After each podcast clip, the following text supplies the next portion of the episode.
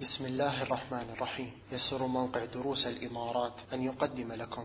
بسم الله الحمد لله والصلاة والسلام على رسول الله. وأشهد أن لا إله إلا الله وحده لا شريك له وأشهد أن محمدا عبده ورسوله أما بعد.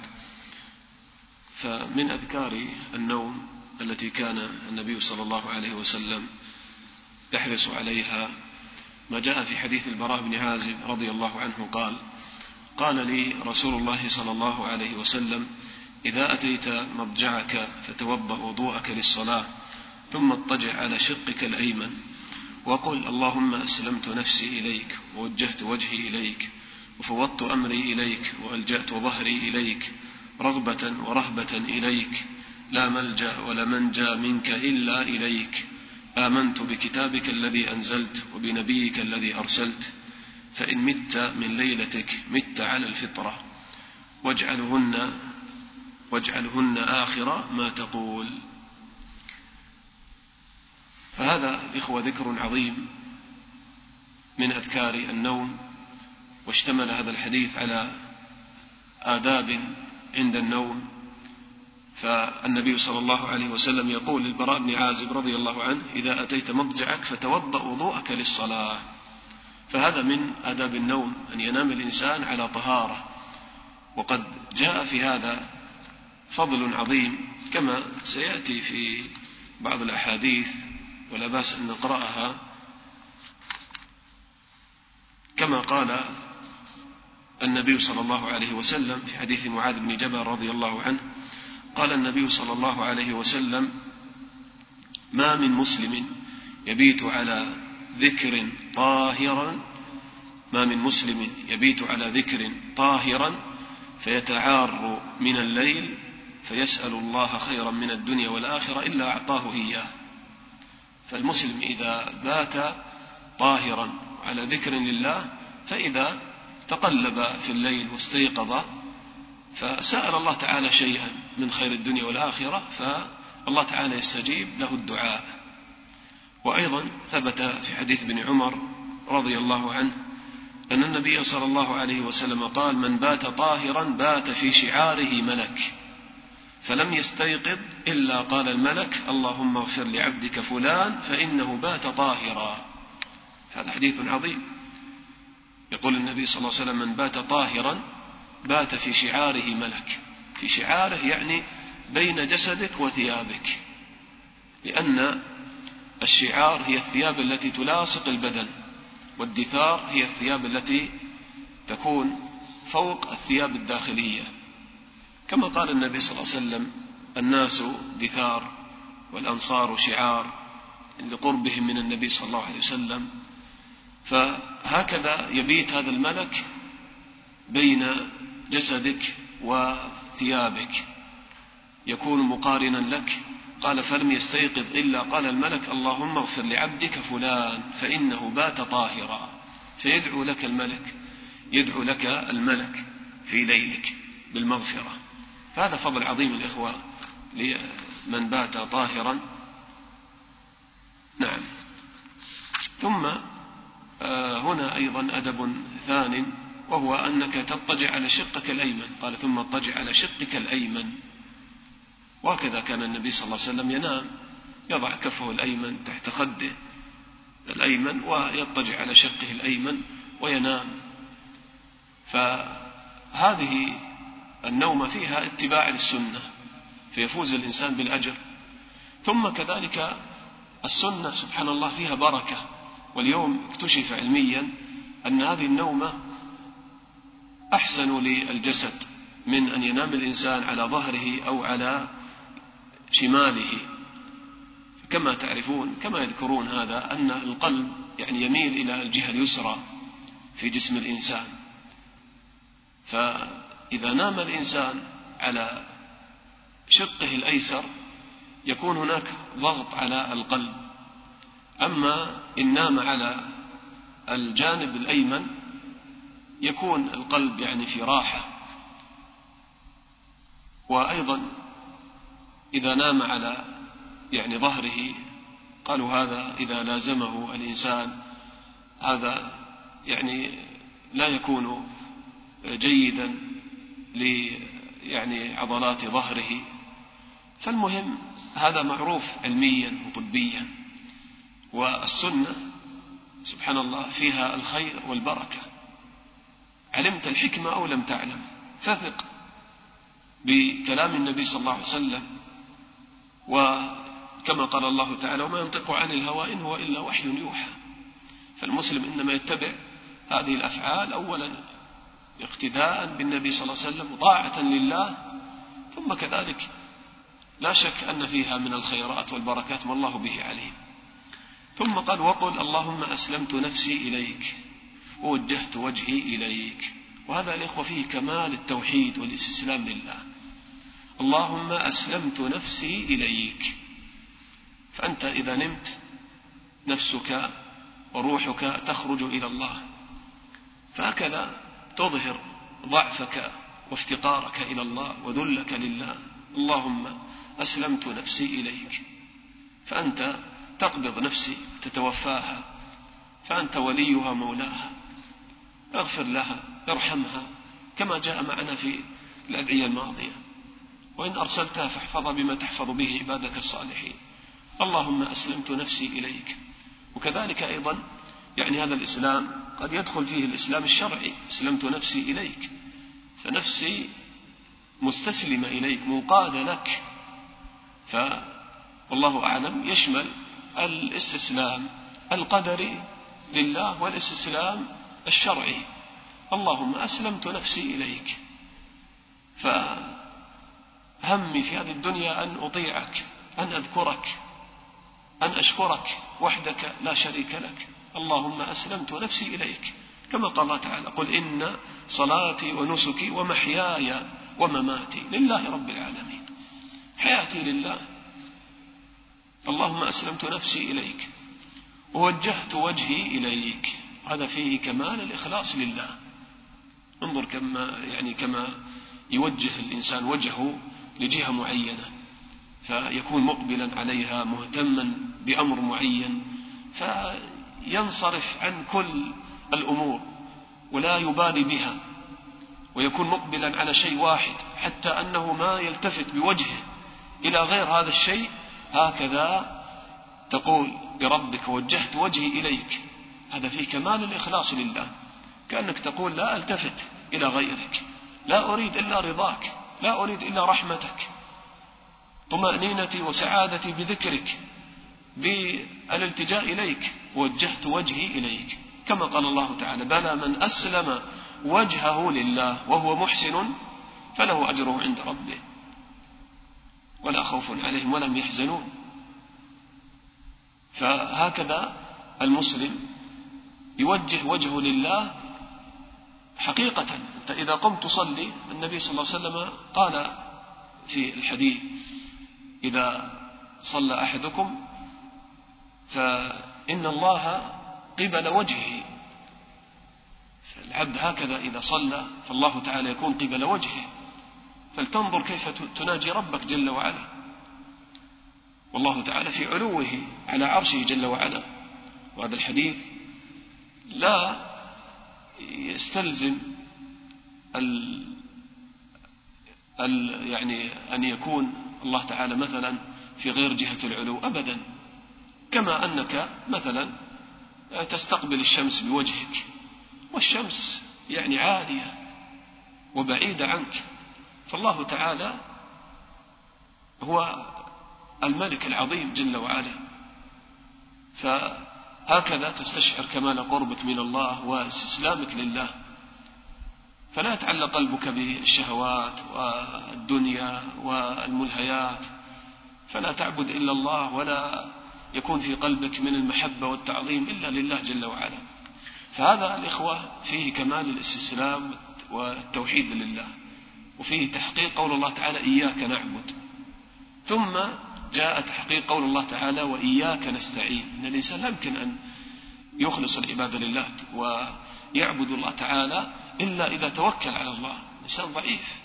فقال وفوضت أمري إليك وألجأت ظهري إليك. هذا فيه كمان التوكل على الله.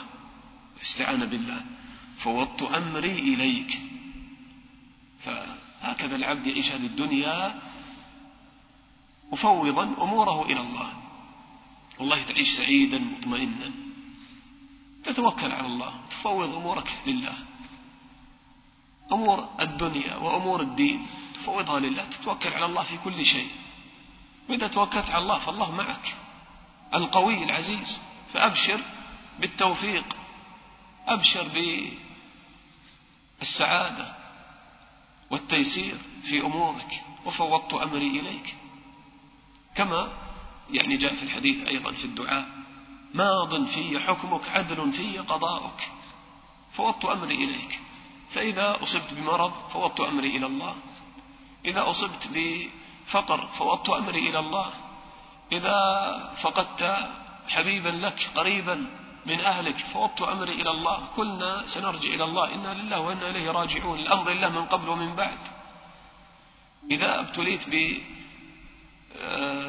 بزلة أو معصية فوض أمرك إلى الله تب إلى الله ارجع إلى الله.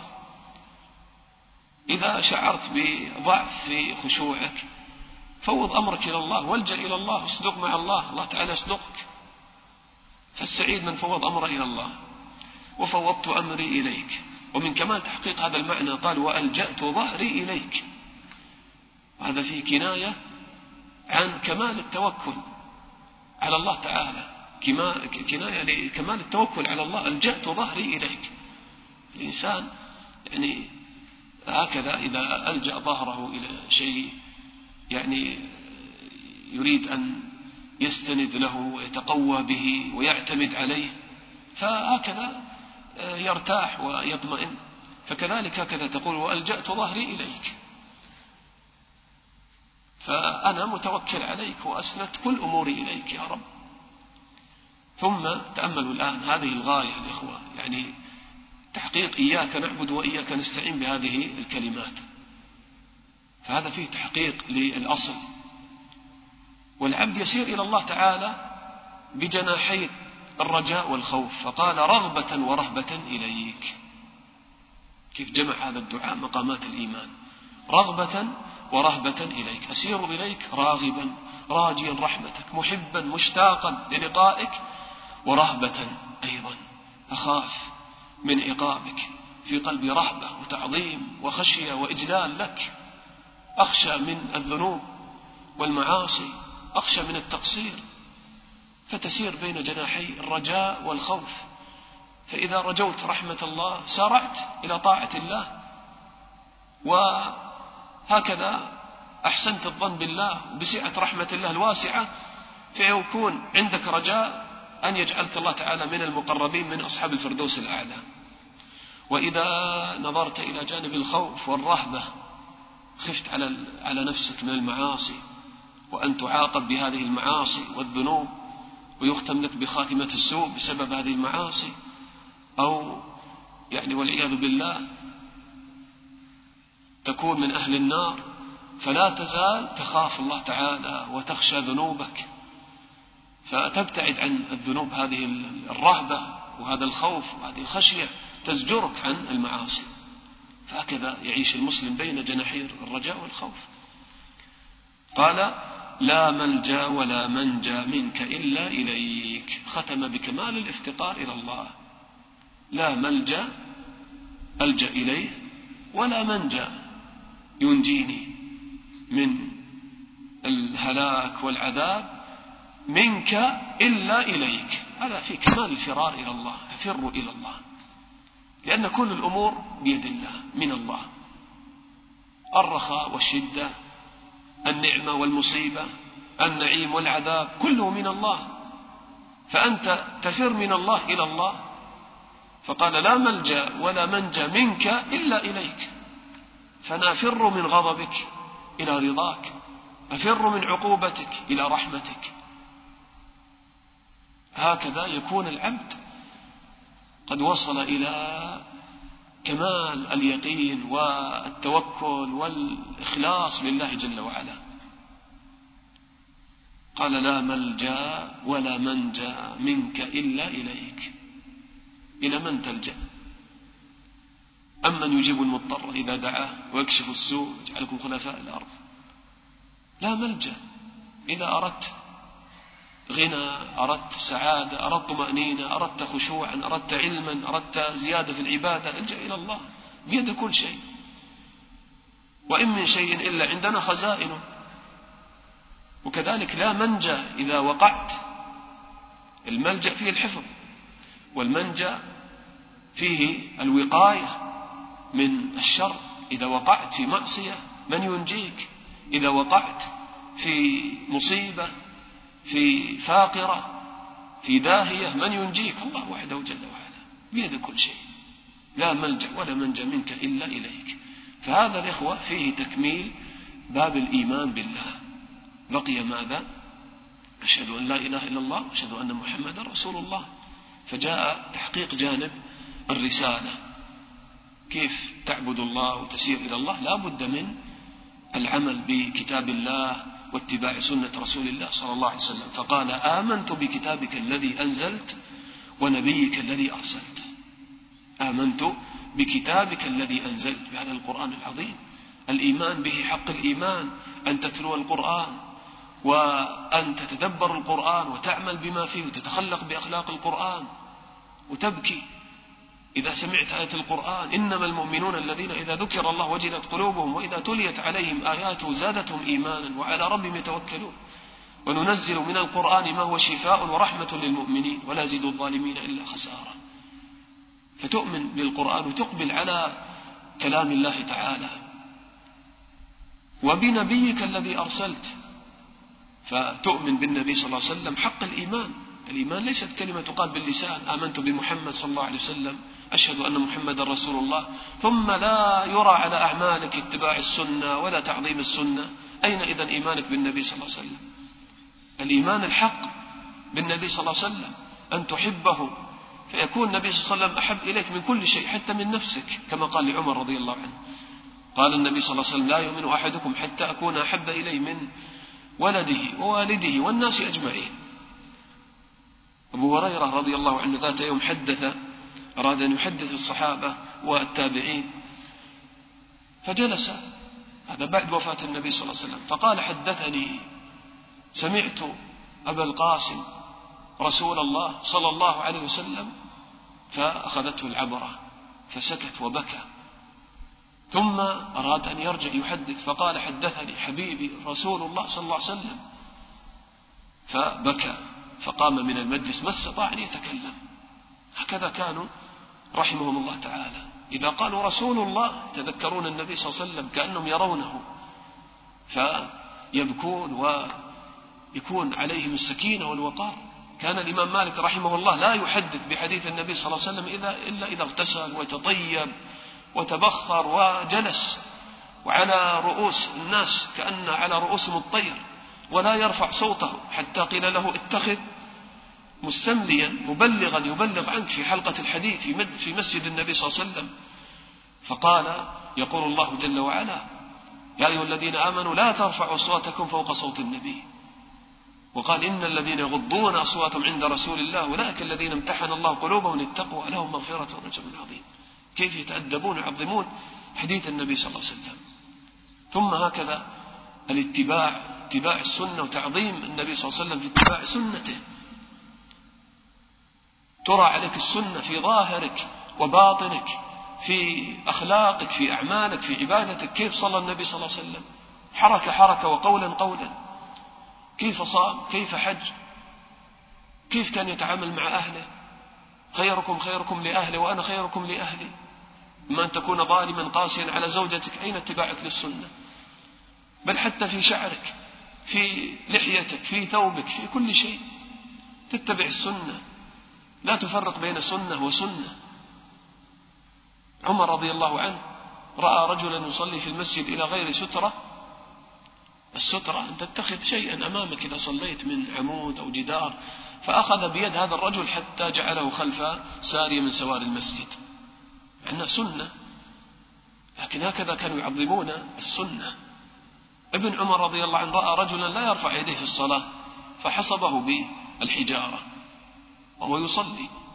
كيف لا ترفع يديك في الصلاة في المواضع المعروفة الأربع ما نقول افعل هذا بالناس لكن هكذا كان في زمانهم زمان تعظيم للسنة علو للسنة. الناس الآن يحتاجون إلى دعوة وتبصير بسنة النبي صلى الله عليه وسلم ويحبون الخير. فليكن لك نصيب من نشر السنة وإحياء السنة. تنشر كتيبات الأذكار. هذه فيها اتباع لسنة النبي صلى الله عليه وسلم تعلم الناس هذه الأذكار. وهكذا يعني يكون المسلم نصيب من هذا. قال آمنت بكتابك الذي أنزلته بنبيك الذي أرسلت. قال فإن مت من ليلتك مت على الفطرة. إن هذا هو دين الإسلام. كل دين الإسلام مجموع في هذه الكلمات. فدين الإسلام هو دين الفطرة. فإذا مت على هذه الكلمات بحق قلتها من قلبك بحق مت على الفطرة. قال واجعلهن آخر ما تقول. آخر ما تقول بعد أن تنتهي من أذكار النوم تقول هذه الكلمات حتى تنام على هذه العقيدة العظيمة والفطرة السليمة تلقى الله تعالى بها يوم القيامة. في رواية لهذا الحديث أن البراء بن عازب رضي الله عنه أعاد على النبي صلى الله عليه وسلم هذا الحديث. حتى يعني يرى النبي صلى الله عليه وسلم هل حفظ البراء هذا الحديث أو لا. فلما أعاده قال آمنت بكتابك الذي أنزلت وبرسولك الذي أرسلت. فقال له النبي صلى الله عليه وسلم لا قل وبنبيك الذي أرسلت. كيف كلمة كلمة. فنستفيد من هذا الإخوة أن الأذكار هذه تقال بالنص. لابد أن تحفظ الأذكار بالنص بالكلمات. لا تقولها بالمعنى. هذا إذا أردت الأجر العظيم. وأردت اتباع السنة. ثم كذلك يعني هنا قوله وبنبيك الذي أرسلت فيه جمع بين الوصفين بين وصف النبوة والرسالة. فكل وصف يعني يدل على شرف من جهة معينة. فهو رسول الله صلى الله عليه وسلم أرسله الله للناس أجمعين. وهو نبي الله والنبوة يعني هذا المقام وهذه الكلمة توحي بالرفعة. فيعني يعني النبوة فيها معنى الرفعة والعلو. فجمع له بين يعني هذين الوصفين فهو النبي سيد ولد آدم ولا فخر أفضل الخلق صلى الله عليه وسلم وهو رسول رب العالمين صلى الله عليه وسلم. نسأل الله تعالى أن يغفر لنا ويرحمنا والحمد لله رب العالمين صلى الله وسلم على نبينا محمد وعلى آله وصحبه أجمعين.